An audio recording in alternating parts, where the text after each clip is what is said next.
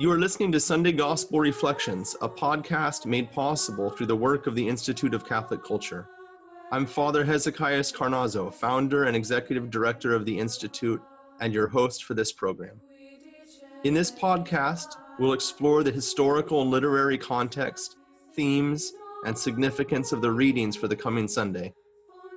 This podcast was originally recorded as a video. For the full viewing experience, please visit us at instituteofcatholicculture.org. Blessed is our God at all times, both now and ever, and unto ages of ages. Amen. Heavenly King, Consoler, Spirit of Truth, present in all places and filling all things.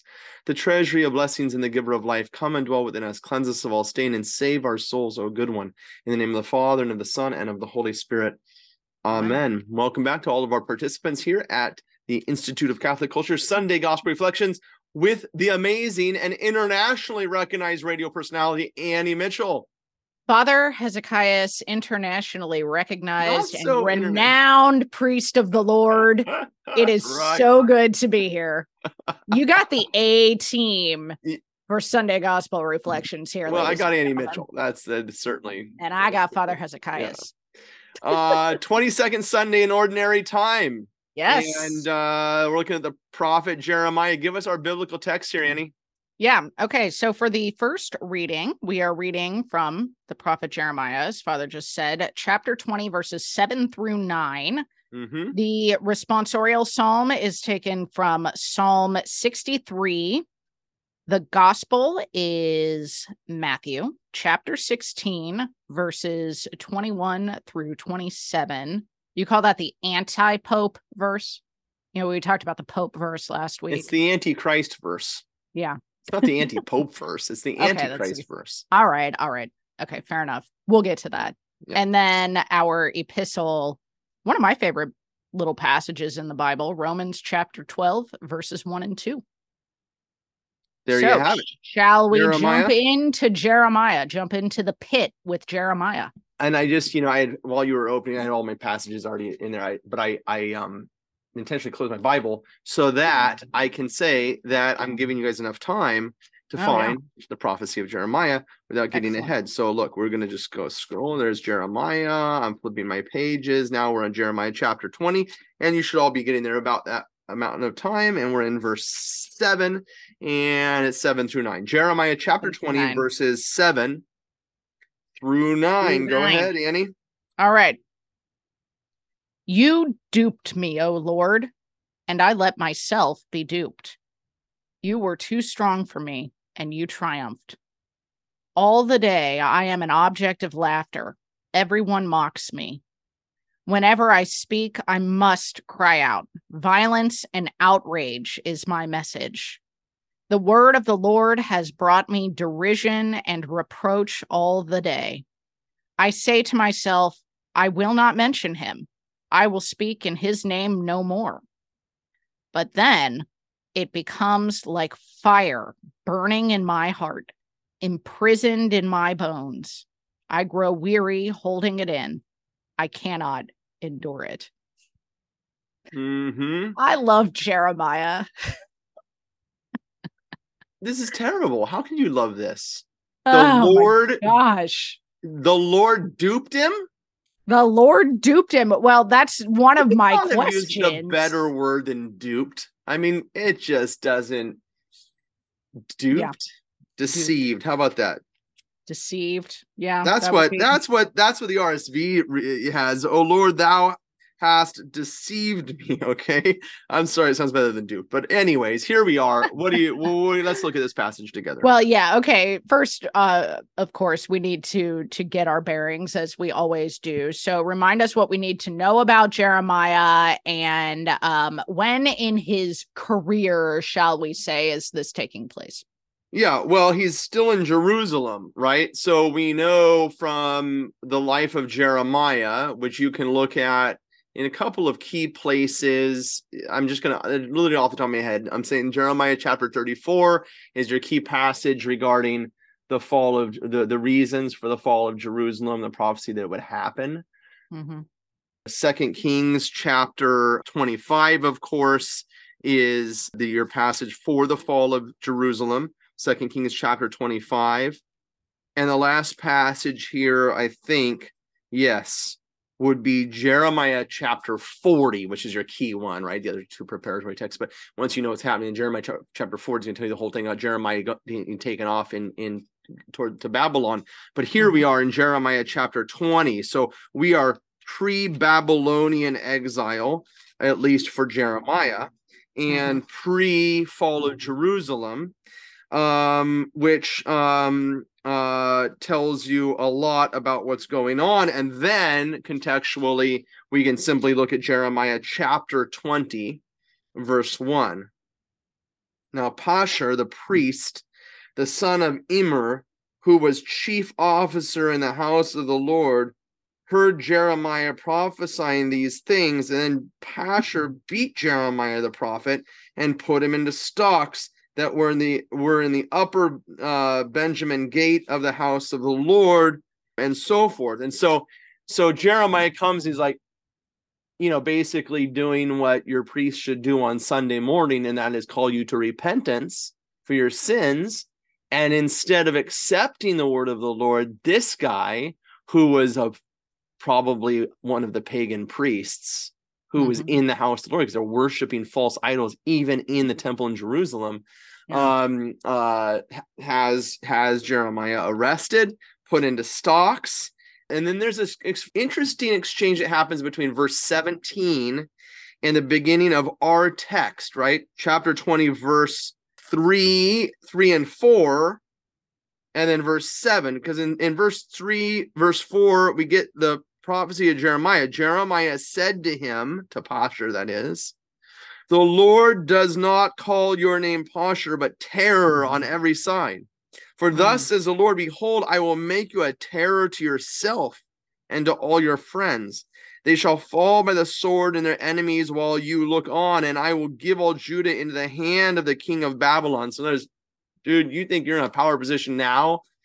You're going to die, sucker. And that's what Jeremiah says to him. But then that kind of continues on through verse 6. And then verse 7, the text changes. And at least in my RSV, you can kind of see that it changes from kind of paragraph form to a poetic form. In your Bibles. And the reason that is because suddenly the prophecy of Jeremiah changes from Jeremiah talking to this guy and telling him that he's going to go to hell, basically, to Jeremiah venting his inner feelings and struggle while he's in prison, right? He's in stocks. Yeah. So they throw him into stocks, right? They throw the things around his arm, they put his head into the thing, and he's stuck there. He's stuck there, and he's going, Pashur, God's gonna get you. Yeah, God's gonna get hell. And he goes, God, always do this to me. What, Lord? Every single time you tell me to prophesy, you tell me to do your will. And look at me now. I'm in stocks. You tricked me. Right? This is a really good Jeremiah impression. This is the best Jeremiah impression I have ever witnessed. So this is it. Verse 7 is and the first verse, which is our problem verse, right? The Lord tricked me, is Jeremiah venting. I'm going to go back and do that again. Verse 7 and following is Jeremiah venting his frustrations about the way things are going here. Yeah. And this is an important text. I mean, again, I've said this many times. Our whole purpose here at Sunday Gospel Reflections is to give you the tools to read your Bible. It's not to give you biblical exegesis. You can get biblical exegesis from a lot better sources than me. Let's be honest, okay? I'm not really a Bible scholar. I love the Bible. And because of that, I think maybe I can give you, God's people, the lay people, who maybe haven't studied systematically, an opportunity to know the tools you have so you can actually study, right? Yeah. And be able to learn how to do proper exegesis. So here's one of those great opportunities that we have, and that is to pull out our trusty Catechism of the Catholic Church. Annie, reach behind your shoulder. I can see it right there on your shelf. Your Catechism of the Catholic Church. Boom. You're going to open up to paragraph 106. Your paragraphs are laid out in your catechism. That's what you want to follow, because there's, of course, different editions, so different pagination, right? So follow your paragraph numbers, you're going to be in a good place. paragraph number 106 regarding the inspiration and truth of sacred scripture, because you got to ask yourself on a passage like this, well, this isn't the God I know. God doesn't trick people. He's not a trickster. He's not a liar, right? So how is it that the words of the Bible can tell things which are not true about God, right? Yeah. If the Bible is inerrant, how could it say this, right? So here we go. Paragraph 106. Are you there, Annie, in your catechism? I am right here. God inspired the human authors. That's Jeremiah now. God inspired the human authors of the sacred books. To compose the sacred books, God chose certain men, Jeremiah, who all the while he employed them in the task made full use of their own faculties and powers. So that though he acted in them and by them, it was as true authors that they consigned to writing whatever he wanted written and no more. So when we talk about the inspiration of Scripture, we're not talking about a pencil in God's hand, right? The human author is not a tool of God in that sense. He is an active participant, right? God inspires him to write certain things down to express certain realities. Another example, a good example of this, the sun rose. Well, some can be like, you morons, modern science has proven you all wrong, and therefore scriptures are not inerrant. Well, no, the words of the scriptures are expressing from man's perspective certain things that man is perceiving. Yeah. And this is a great example of that. And that is that Jeremiah is expressing his frustration that though he has followed the will of God, he didn't fully see the ramifications of that following, right? And he sees it as being tricked by God, because God could have told him, hey, if you follow me, they're going to arrest you and put you in stocks, and you're going to be the laughing stock of God's people, right? But like parents teaching a child, we don't always tell them everything. We tell them only those things which will get them to be virtuous, and then come to realize that in their virtuous life, that sometimes they're going to have to endure suffering. But if we tell them, hey, do you want to suffer? My child's going to say, no. Right? Do you want to be persecuted? No. Do you want to be made fun of? No. So I don't tell them those things. What I say is, do you want to be honest? Do you want to be a good boy? Do you want to be friends with Jesus? Therefore, let's do these things and present them with the good. And only later, once they're starting to mature, then I can reveal to them that, yeah, certain bad people are going to do certain things to you if you do follow these good things, right? Or you will suffer difficulty and challenges in your life for being a Christian. So that's exactly what's going on here. Origen says the same thing, by the way. He says, when guiding children, we speak to children, and we do not speak to them as we do to mature people, but we speak to them as children who are in need of training, and we deceive children when we frighten them in order that it may halt the lack of education of the youth, and so far like that. So this is what Origen is saying. I'm trying to express it to you, and I hope that makes sense, that God's not deceiving Jeremiah, but Jeremiah is frustrating that it appears as though he's been deceived. Yeah, this is the beauty of the scriptures, and it is the such a beautiful way in which God instructs us, that He allows us to learn from the kind of the movements of the human heart throughout history, of men that have gone before us and have experienced things so similar to us, and that they can then console us. Because now here's the thing. You've got to read this text in context, not only what's happened before, but what happens afterwards. So let's just, again, we're in the context question, Annie, and you probably have other questions about this, but take a look down, just scroll down with me after Jeremiah vents his duping part. Which, by the way, I was reading a commentary that said a better word for it would be seduce. You have seduced me, oh Lord. Yeah, there you go. Come down with me to the same thing, to verse 10, right? Because that's the next verse. Okay, watch this. For I hear many whispering whispering, terror on every side, denounce him, let us denounce him. Say all my familiar friends, watching for my fall. Perhaps he will be deceived, then we can overcome him and take our revenge on him. But so here's Jeremiah, right? Jeremiah is in stocks in the temple, and he can hear the conversations going on behind his back, right? And all those people that pretended to be Jeremiah's friends are now talking behind his back about him, right? And then look at verse 11. Now, this is where it comes very beautiful, very powerful. But the Lord is with me as a dread warrior. Therefore, my persecutors will stumble. They will not overcome me. They will be greatly shamed, for they will not succeed. Their eternal dishonor will never be forgotten. O Lord of hosts, who triest the righteous, who seest the heart and the mind, let me see thy vengeance upon them, for to thee have I committed my cause. Sing to the Lord. Praise the Lord, for he has delivered the life of the needy from the hand of the evildoer. Okay? You see how this text goes from what, in our particular reading today, from just this kind of frustration to the movement of man's heart. It's the movement of Jeremiah's heart.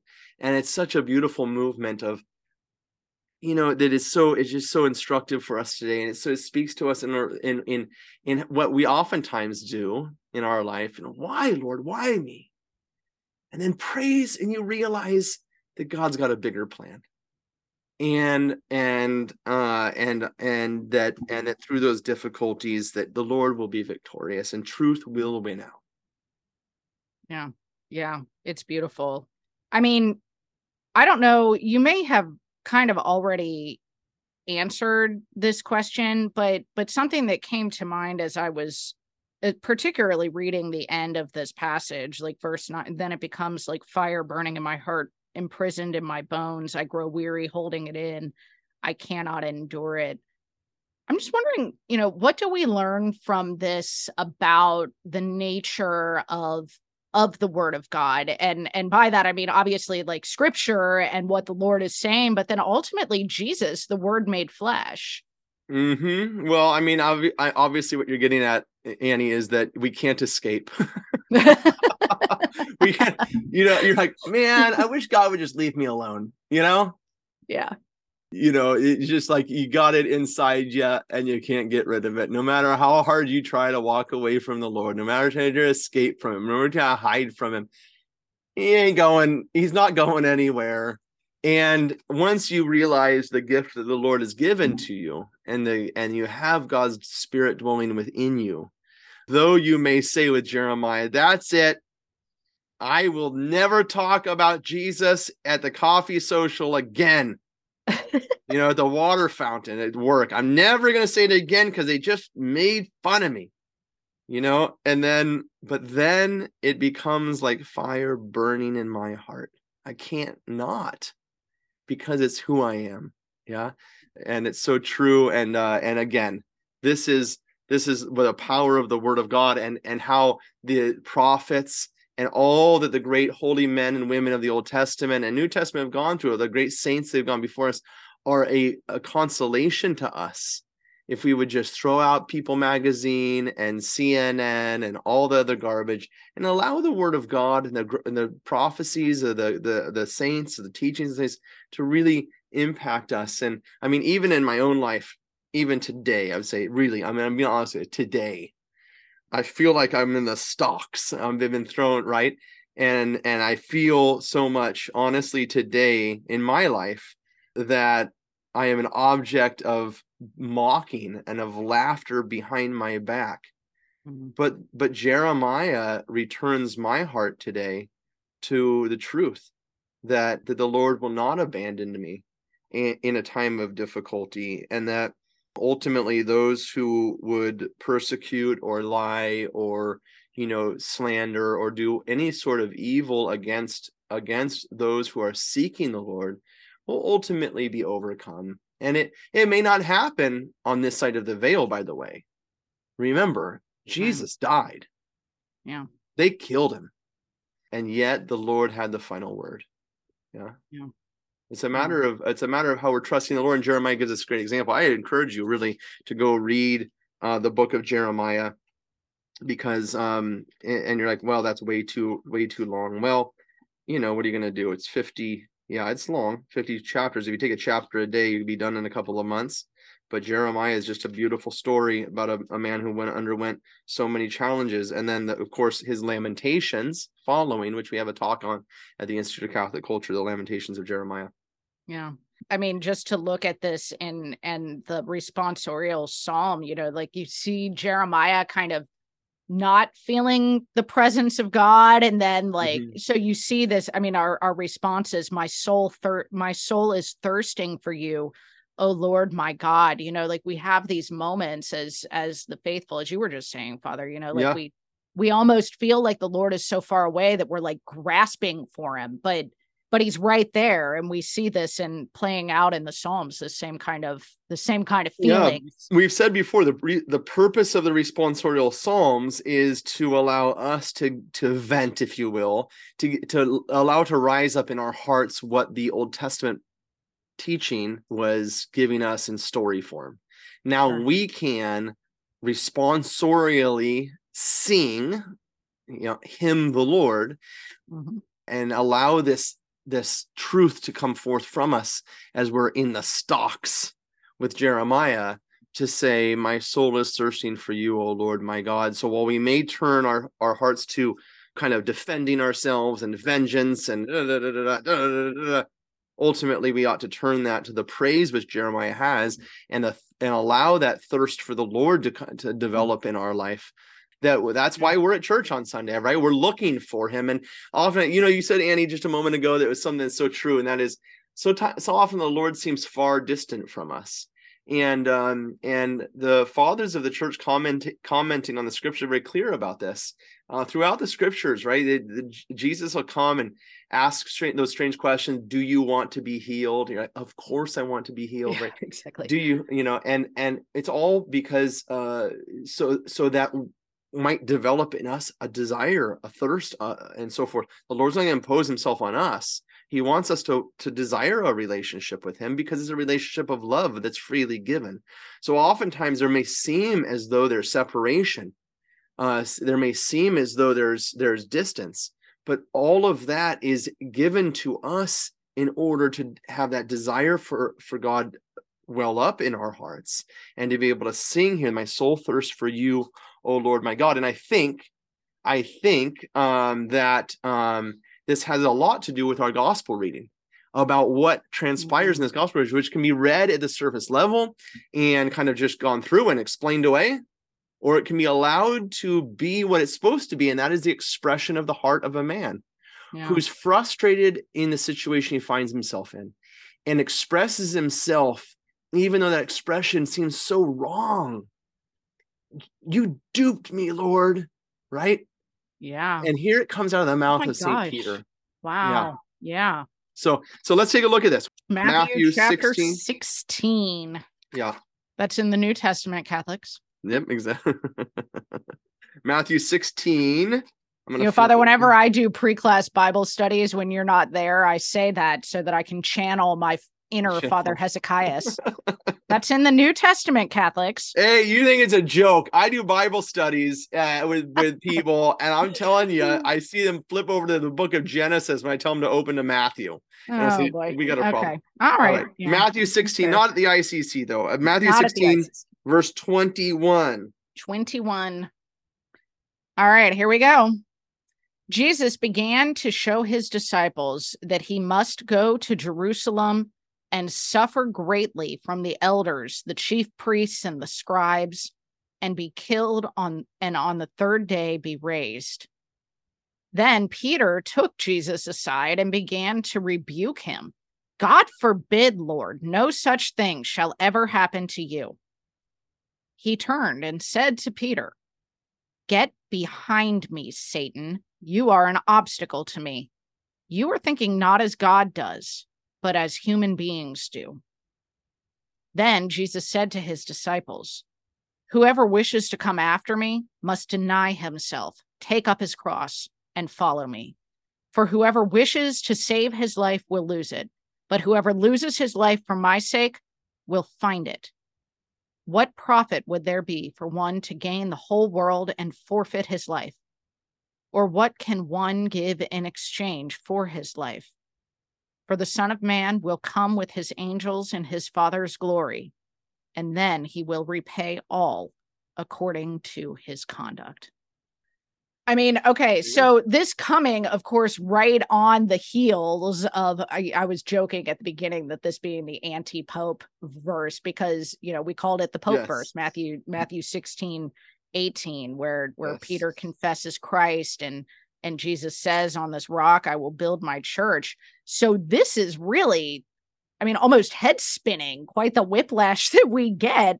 I mean, especially if you're reading this straight through and don't have a week in between in the lectionary cycle, right, Father? Yeah, so, I mean, and then you get whiplashed again in chapter 17, verse 1, in which we go back to the transfiguration story, which we've been covering a lot at the Institute of Catholic Culture. So, you know, this is a really a back and forth. But I mean, okay, since there are new people here, I'll just say a couple things, but I know I've been saying this for the last few weeks or maybe more than that, and that is context. And I don't mean just the biblical context and the words on the page, but the social context in which Jesus finds himself, right? So I keep going back to this week after week is Matthew chapter 12, verse 14. Mm-hmm. But the Pharisees, that's just a few pages back there, chapter 12, Matthew chapter 12, verse 14.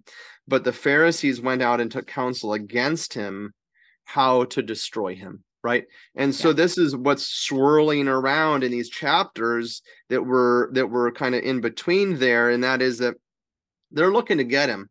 That kind of helps us then understand how this whole thing kind of comes to a fruition in chapter 16, in which the Pharisees, in verse 1, the Pharisees came to him and tested him and asked him to show a sign from heaven, right? Well, of course, he's been doing all sorts of signs from heaven.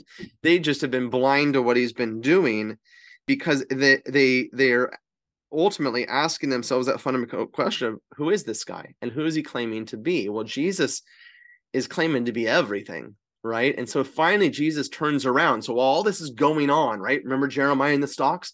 Well, all this is going on around Jesus, all this talk behind his back. The apostles are being swayed, and they're asking this fundamental question about, is Jesus the Messiah or not? Right? Is he the king? And so in chapter 16, verse 13 and following, and of course, the famous passage of verse 17 and so forth, that finally Peter comes out and says, well, you're the king. That's what he says, right? You got to translate the words. You're the king, you're the Messiah, which means that we've got a major problem on our hands, because in chapter 14, verse 1, Herod the king is asking the same fundamental question. Who is this guy? So when Peter finally confesses him to be the king, he commits treason, right? So we always, this is the Pope verse, right? Thou art Peter, upon this rock I'll build my church, and the gates of hell shall never prevail against. We've all memorized it. The Pope verse is really a Jesus verse, because ultimately the Pope verse is dependent upon the confession of who Jesus is. And once Peter has said that, once they've come out and been like, Herod's not the king, you're the king, then Jesus must be killed, right? And so then Jesus says, okay, but you know what that means, right? That means that they're going to kill me. Mm-hmm. And that's what Peter hears. And Peter says, no way, dude. No, I'm sorry to be. Okay, that was rather saying dude, right? But he says, no, because if you're the king, I'm not going to let him do that, because we're going to go to war. And Jesus says, you don't understand what you're talking about, Peter, because my kingdom is going to be different than that of Herod's. And that's where we can start to see the beauty of this passage now. Peter's venting, just like Jeremiah was venting, right? Mm. And remember when the word Satan, we have you read this passage And you've got the picture of the red demon with the horns, right? Oh, absolutely. The pitchfork. You're the devil, right? You're the sky with the horns. That's not what Jesus is saying to Peter. And that's not to make this any less powerful, but the word Satan means adversary. Mm. Peter, you're setting yourself against me, right? That's why I said this is the Antichrist verse. Yeah. Because Christ, the king, is going to rule according to the way that the king is supposed to rule. He's going to give his life for the sake of his people, right? Mm-hmm. This is why Jesus, why now we have these two paragraphs, right? Jesus says, they're going to kill me. But ultimately, them killing me is going to be the way I give my life. Right. And so he says, and then he says, look, if you're going to follow me, you're going to have to do the same thing, right? If you're going to be my disciple, if you're going to be a Christian, this is what you're going to have to do. And why is this fundamentally true, right? This is where we need to get to and the heart of what we need to do today. And that is to drive out from the Institute of Catholic Culture any sort of heretical understandings of sacrifice, of what Jesus is coming to do on the cross, about the vengeance of God, all of that stuff, to realize the fundamental truth of why Jesus goes to the cross and gives his life for us. And it's this, that it's because who Jesus is, right?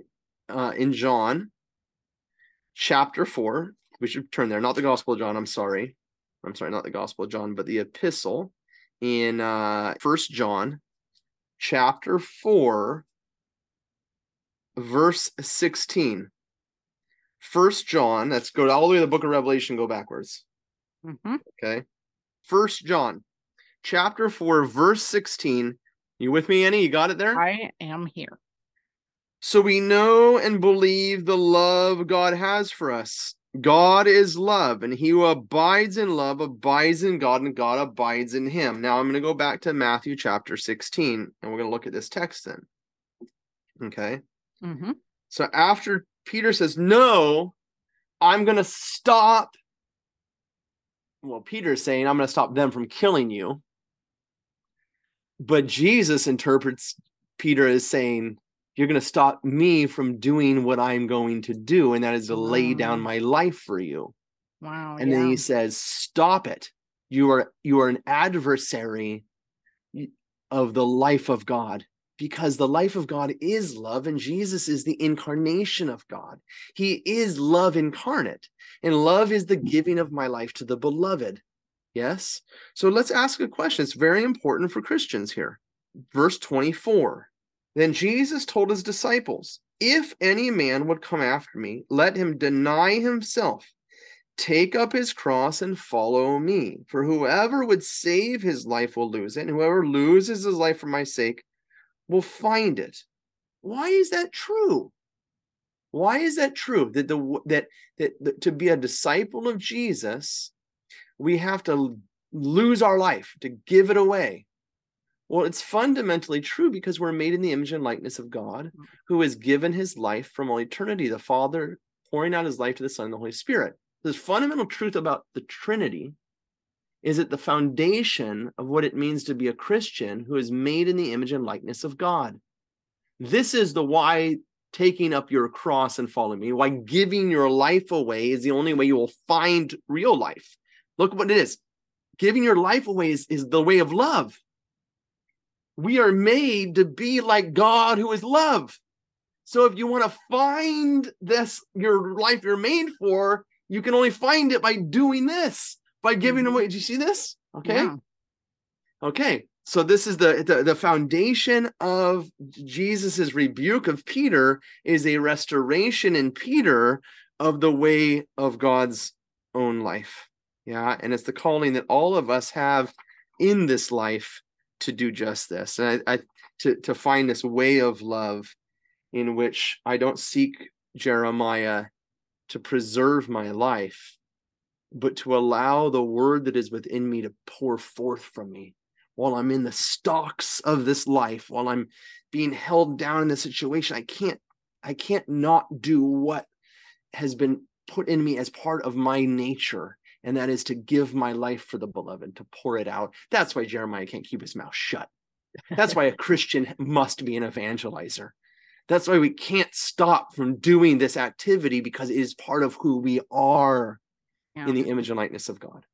That makes sense. But can I ask a question? Well, I just told you everything I know about this passage, so I don't know, Annie, if I go ahead. Well, we'll see if you can answer it. It does require putting ourselves in the place of the disciples, because you hear this verse, if anyone wants to come after me, let him deny himself and take up his cross and follow me. And we as Christians, know what that means. And we let it wash over us all the time. Yeah, Jesus, that's great. Pick up my cross, whatever. But in the moment, this would have been pretty shocking and confusing to the disciples, wouldn't it? It is shocking. Absolutely. I think you're right, Annie. Thank you for saying that. Really helpful is that we are walking around and I should be wearing my cross. We're right over there. But I laid my cross aside, Lord. No, I should be taking up my cross and I should have been wearing the cross. But here we are with this cross. And we must ask ourselves what this would have meant, because the cross was the worst place. To be crucified was the worst possible form the Romans could unleash upon a person. It was the most humiliating, the worst way to die. So this certainly would have been absolutely jarring to the apostles, which is why the fathers of the church tell us that chapter 17 verse 1 exists. That now, having shocked them, he then takes them up the mountain and reveals who he is, not according to what they're thinking about an earthly king, but he is truly the heavenly king, right? Chapter 17, verse 1 begins the transfiguration, in which he shows them who he is. And the fathers of the church are all very clear that he does this so that they will be strengthened for what is coming. Now, take a look at how this all works out, right?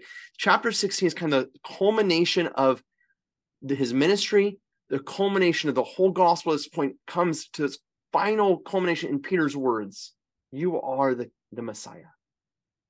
And then Jesus takes them up and begins to say, well, you're right, but maybe even more so than you realized, having come down the mountain. Take a look. Matthew doesn't pick this up, so I'm going to go over to Luke real quick. So just keep your hand there in Matthew, but look at Luke chapter, I got it here, Annie, I apologize. Chapter 9, exactly. Luke chapter 9, verse 51, as they come down the mountain, Luke gives us a little verse, it's very important. Verse 51, when the days drew near for him to be received up, he set his face to go to Jerusalem. Yeah.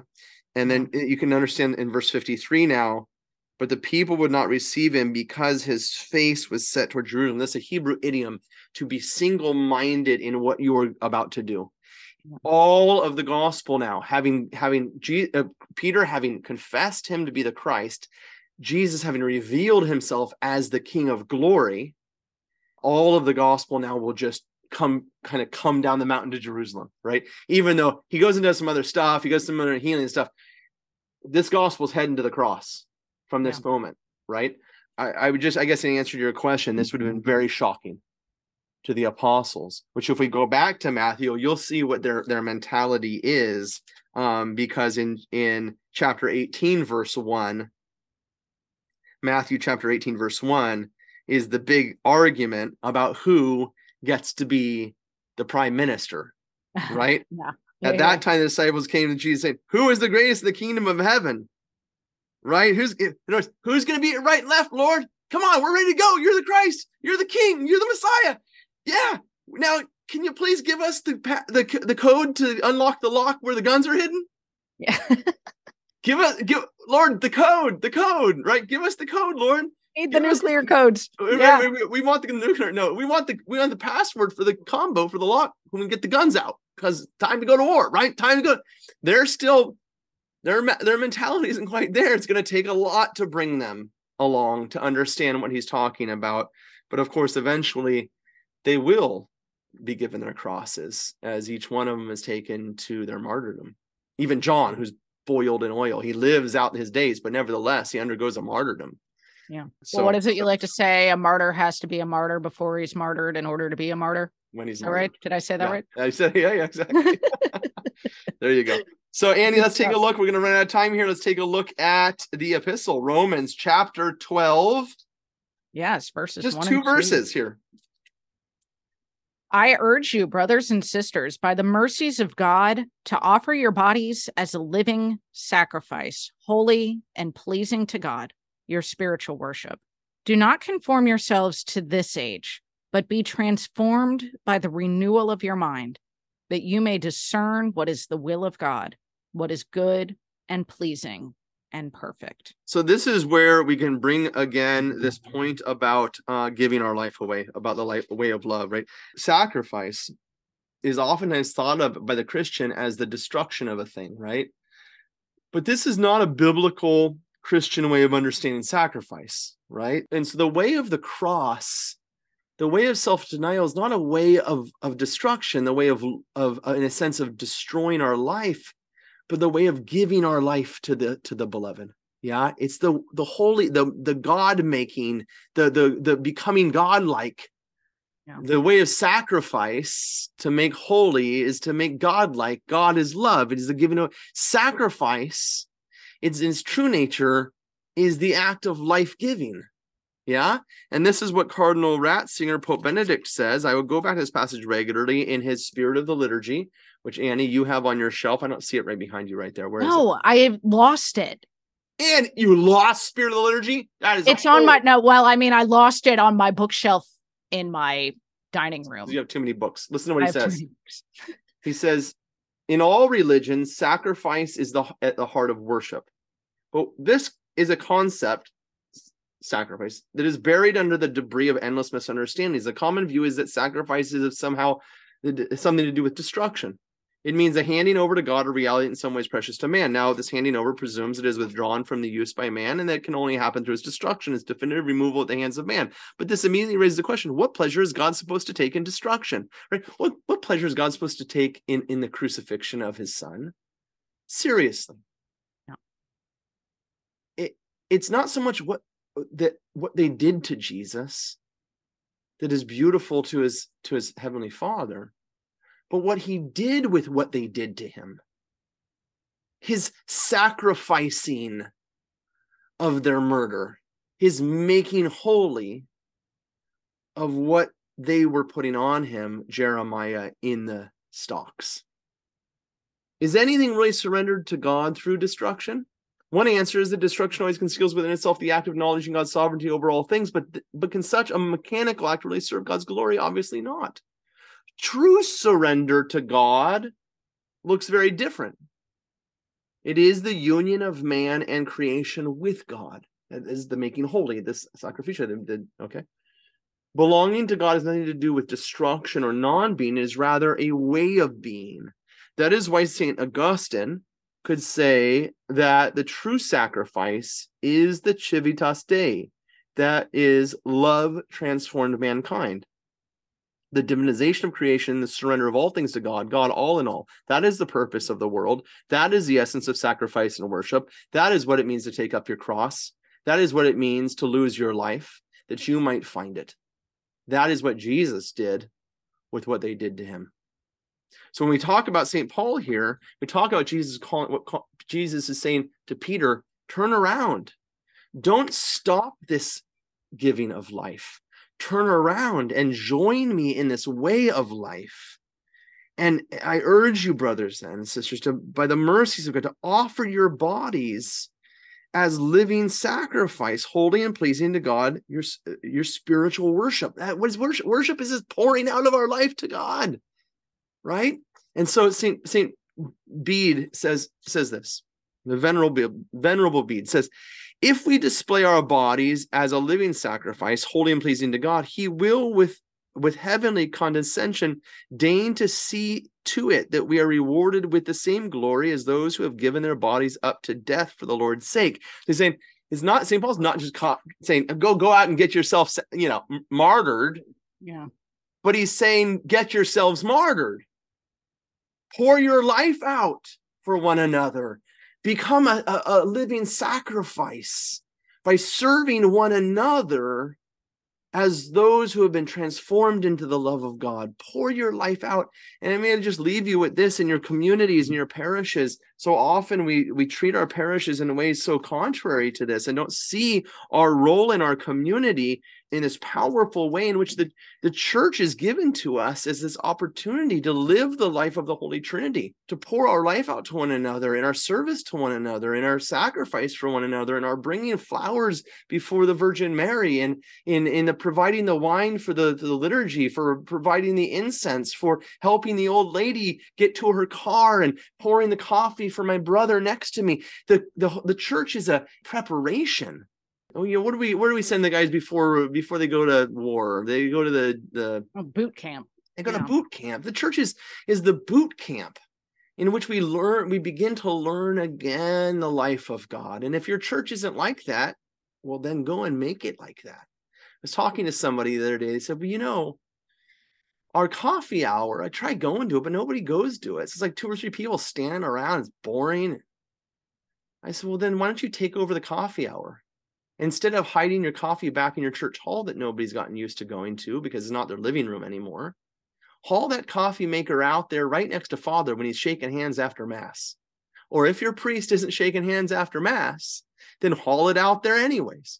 Receive Holy Communion, and then, having given thanks to God, quickly go grab that coffee maker that you got all prepared before church and wheel it out there into the parking lot and start to reform your church community into what it's supposed to be, a place in which the communion of the saints is going on here because we have had communion with the one who is holy in himself. To Christ our God be glory both now and ever and unto ages of ages. Amen. Thank you for joining us for the Institute of Catholic Culture's Sunday Gospel Reflections podcast. The Institute of Catholic Culture is an adult catechetical organization dedicated to the re-evangelization of our society through educational and cultural programs offered to the public at no charge. I invite you to explore all we have to offer, including over 900 hours of on-demand catechetical opportunities, and sign up for our upcoming events by visiting instituteofcatholicculture.org.